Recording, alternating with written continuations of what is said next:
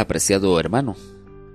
Qué bueno encontrarnos una vez más en esta jornada de crecimiento espiritual madrugando con el Espíritu Santo. Hoy vamos a seguir estudiando las formas en cómo se puede perder la plenitud del Espíritu Santo. Y ya sabemos que este es un asunto que necesitamos estudiar con mucha oración.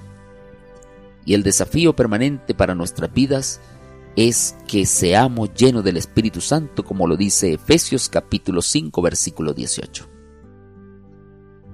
Vamos a orar.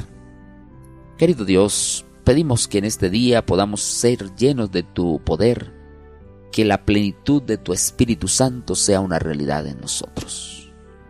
Enséñanos a través de tu palabra. Llénanos de tu poder en esta hora. Danos sabiduría para entender lo que nos quieres decir en este día. Lo agradecemos en Jesús, tu Hijo amado. Amén.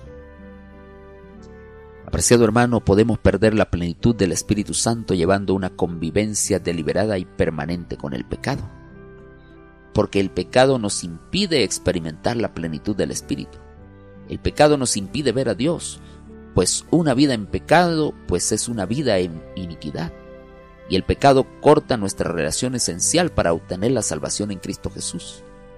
El libro de Isaías capítulo 59 versículo 2 dice, Pero vuestras iniquidades han hecho división entre vosotros y vuestro Dios, y vuestros pecados han hecho ocultar de vosotros su rostro para no oír. Y el profeta Jeremías también agrega allí en el capítulo 5 versículo 25, que vuestros pecados apartaron de vosotros el bien. En este sentido, la Biblia nos orienta sobre cómo debemos tratar con el pecado. El apóstol Juan nos enseña en 1 de Juan capítulo 1, 9 lo siguiente, si confesamos nuestros pecados, Él es fiel y justo para perdonarlos y limpiarnos de toda maldad. Y 1 de Juan capítulo 2 versículo 1 nos dice, hijitos míos, estas cosas os escribo para que no pequéis.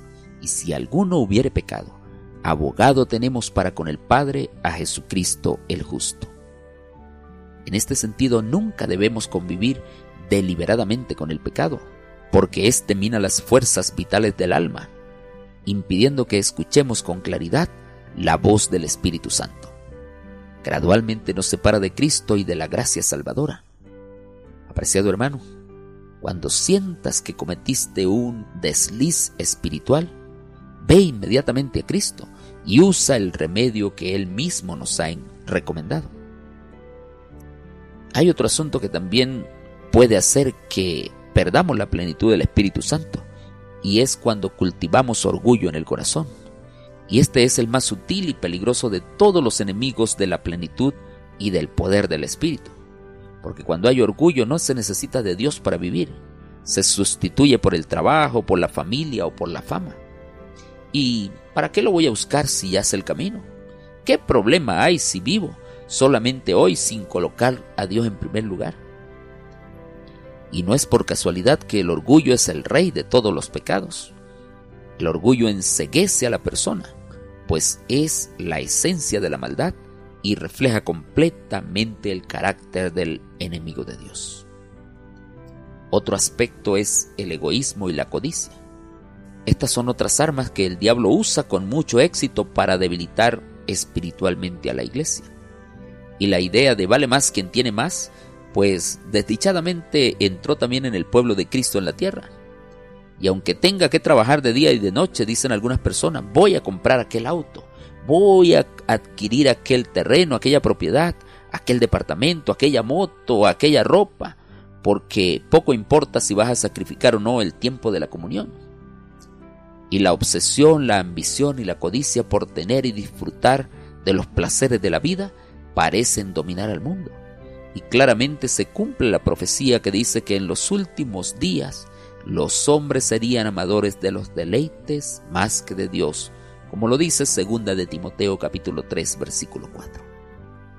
El libro Consejos sobre Mayordomía Cristiana en la página 29 nos dice, los que permiten que un espíritu codicioso se posesione de ellos, fomentan y desarrollan los rasgos de carácter que harán que sus nombres sean registrados en los libros del cielo como idólatras. A todos estos se los clasifica como ladrones, vilipendiadores y extorsionistas, ninguno de los cuales, declara la Biblia, heredarán el reino de Dios.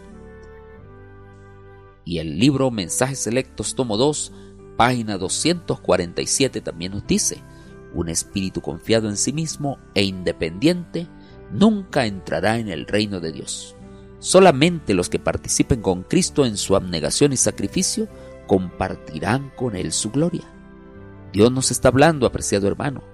Dios nos está llamando y debemos actuar. Ora y alaba a Dios en este día por hablarte a tu vida. Haz un pacto de fidelidad a Dios y hoy sal a conquistar las alturas con el poder del Espíritu Santo. Ora por la renovación del bautismo diario del Espíritu Santo en tu vida. Ora por tus amigos. Vive en la presencia de Cristo. Da testimonio del Evangelio y adora a Dios con los diezmos y las ofrendas de manera sistemática y proporcional a tus ganancias. Que Dios te bendiga en esta hora. Que Dios sea tu pensamiento en este día. Maranata